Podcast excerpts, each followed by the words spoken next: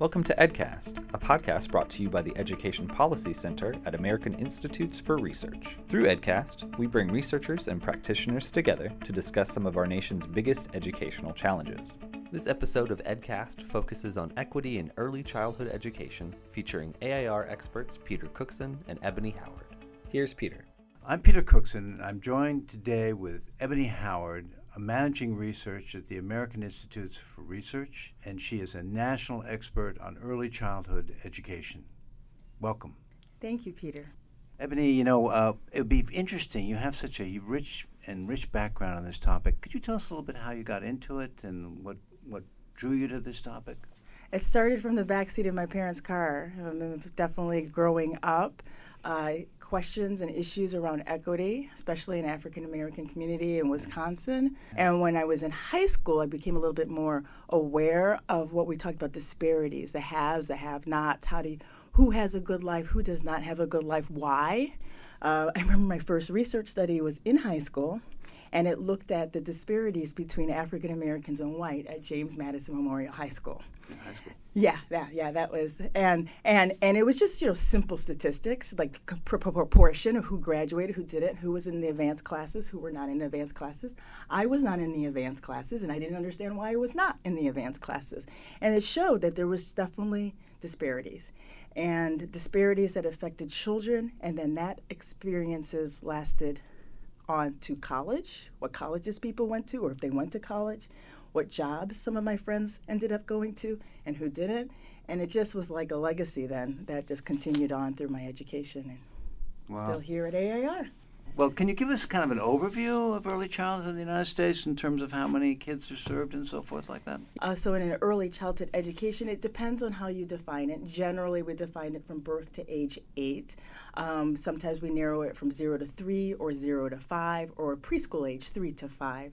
Uh, early childhood in that zero to eight range can include child care programs, um, Head Start early Head Start, your preschool, your state funded, publicly funded preschool, your privately funded preschool, um, home visitation programs, even your pediatrician and that you take um, your young infant or toddler um, is all part of this kind of early childhood mm-hmm. system of care and education. And so, how many how many young kids do you think are involved in all of this, roughly? Just as it yeah, about 61% of children between the ages of birth to five right. are in some sort of early childhood right. care or education okay. outside of parental care. All right. What are the what are the, like the three major benefits that you could think of that having a, a, a quality early childhood experience would mean for a young person? Mm-hmm. Well, one of the first thing is to make sure that legislators and people recognize mm-hmm. how much uh, brain development and child development happens in yeah. the early years yeah. of life. Um, you know, children at the age of birth, uh, their brain size is about 20% of their adult brain size. And wow. by the time they're age three, it's 80%. 80% of their adult brain size. So, in those first three years, you have a lot of growth and development. Everybody can think of a newborn and the little born is one day old compared to a three year old and how much change is in there. So you have this opportunity of growth for humans that you can make a huge difference in such a short period of time. So that's the importance of early childhood education, right? In those most malleable, sensitive periods of life, being able to then provide in early childhood a safe environment, a nurturing environment, an environment that is intellectually stimulating for the child, that is safe and with attachments. Attachment is very important in those early years. And if you can create that kind of quality, supportive environment in those first years of life, uh, the impacts have been shown to be great for later school readiness, um, for literacy and language skills, for cognitive growth and development, mathematics skills, and even later on societal benefits in terms of being less likely to be in special education, um, more likely to be employed, more likely to go on to college, all sorts of later on um, benefits just from those early year quality experiences. Right. You know, it's so fascinating to me, and I know we be a little off topic, but you touched on something so important, which is all this real recent research about brain development mm-hmm. and the stress factors that yeah. influence yeah. brain development. Yeah. Um, well, so this is really key, I, and I know that this is becoming a big issue politically and so forth, and people are talking about it. So this is very, very good to begin to get your kind of insight and expertise on this. One of the things that um, I think you've written about and talked about a little bit is the difference between quantity and quality. Mm. And uh, could you help us understand what that means from your perspective? Yeah, uh, the impacts that early childhood experiences, education, and care experiences have um, are stronger and more significant when they're in quality quality yeah. experiences. And a quality is in terms of the environment, how it's structured. Yeah. Uh, you have the right materials. Is it clean? Is it safe? Um, also, the environment in terms of uh, the um, the ratios of the number of children to the care provider is it small? So you don't have a care provider taking too to care of too many children at once. Yeah. you want to keep it small for that teacher or caregiver child interaction um, are the caregivers themselves experienced? Do they know and have knowledge of child development? And are they recognizing of the brain development that happens in young kids? Do they have a background in early childhood education? Right. Can you provide that? Um, training experiences for the provider or the, of the teacher.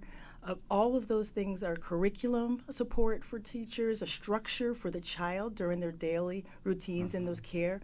All of those are quality in factors, you know, yeah, quality right. indicators. Um, and you need to have a collection of those in order for it to be a quality experience that can make the best chance of having a difference for children.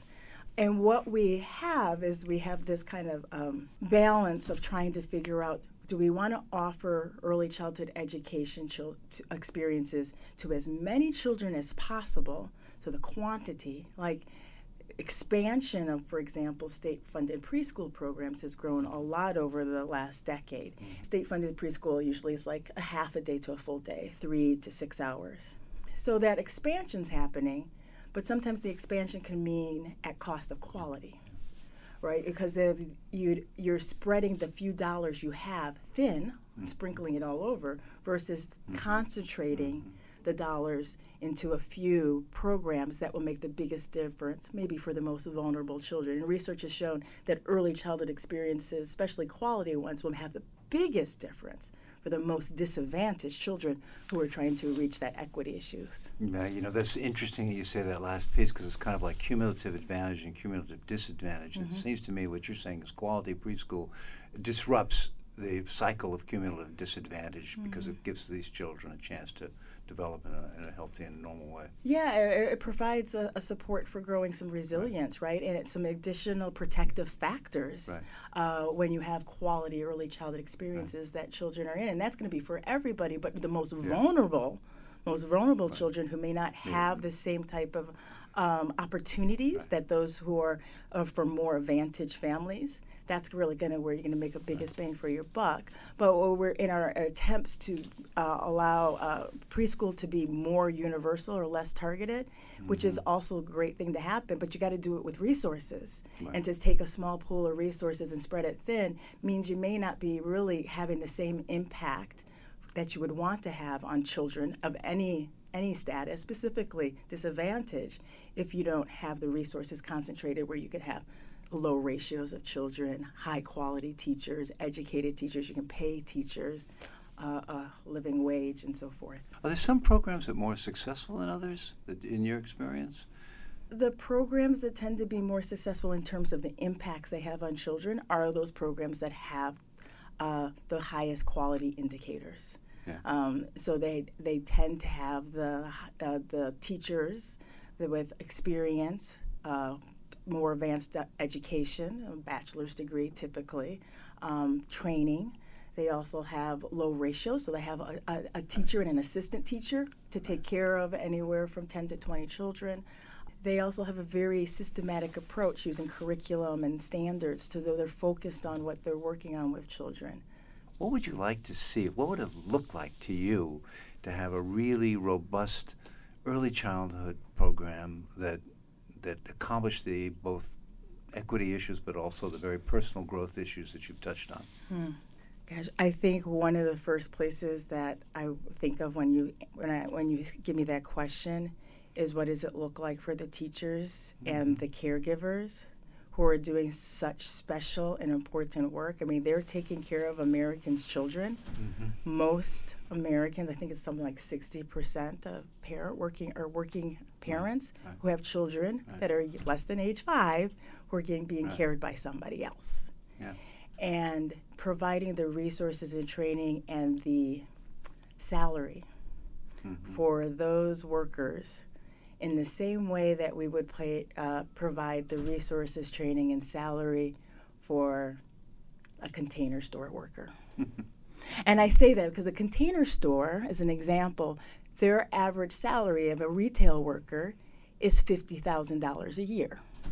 They provide 263 training hours for their new employees. 263 training hours. Early childhood educators a quality indicator is if they get at least 15. So if we could provide as much resources and training and support as we do into uh, kind of our retail and commercial endeavors, and I could give you the same statistics for Whole Foods, Trader Joe's, all these other yeah. places, compared to what we do and support the providers and caregivers of our youngest children, the most vulnerable children, that would be one of the first places I would say we need to start. Eboni, if you had a message that you wanted to deliver to legislators and policymakers, what would it be? It's great that there's such great support for early childhood education in terms of expansion um, and trying to increase access, which I know many states and policymakers are doing, and we also have that same attention at the federal level. We also need the resources. So yeah. you know you can't just have the expansion without the quality. So having quality early childhood education means more than just a greater number of classrooms. It also means supporting the teachers and those classrooms to be high quality. And that will allow you to create rich learning environments that really will make a difference for the next generations.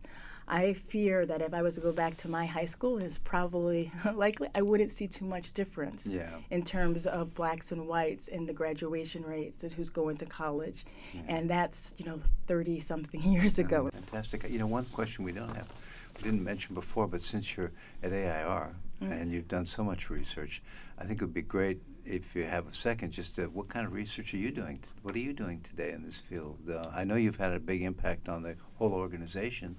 I'm just wondering what what what are you doing today that that really inspires you? Oh gosh, there's a couple of things. Well, one I will I'll focus on one that I'm most excited about, yeah. and it's just starting. So we are uh, working with the state of Alabama. Mm-hmm. In expanding, uh, conducting a study expanding the HighScope preschool curriculum mm-hmm. to their preschool programs there in the state and doing a study of its effectiveness. A HighScope preschool curriculum is one of the kind of cornerstone curriculums from which the Perry preschool oh, study oh, yes. comes from. And the Perry preschool study is one of those studies that we're often cited right. to show the impacts of early childhood education, show the positive impacts in terms of its uh, supporting uh, uh, disadvantaged children yeah. and equalizing opportunities over 40, 50 years. And so to have an opportunity to, to take a piece of that study and now look at it again in modern times, because yeah. that Fantastic. study was done 50 years ago, now doing it again in modern time, and in the state of Alabama.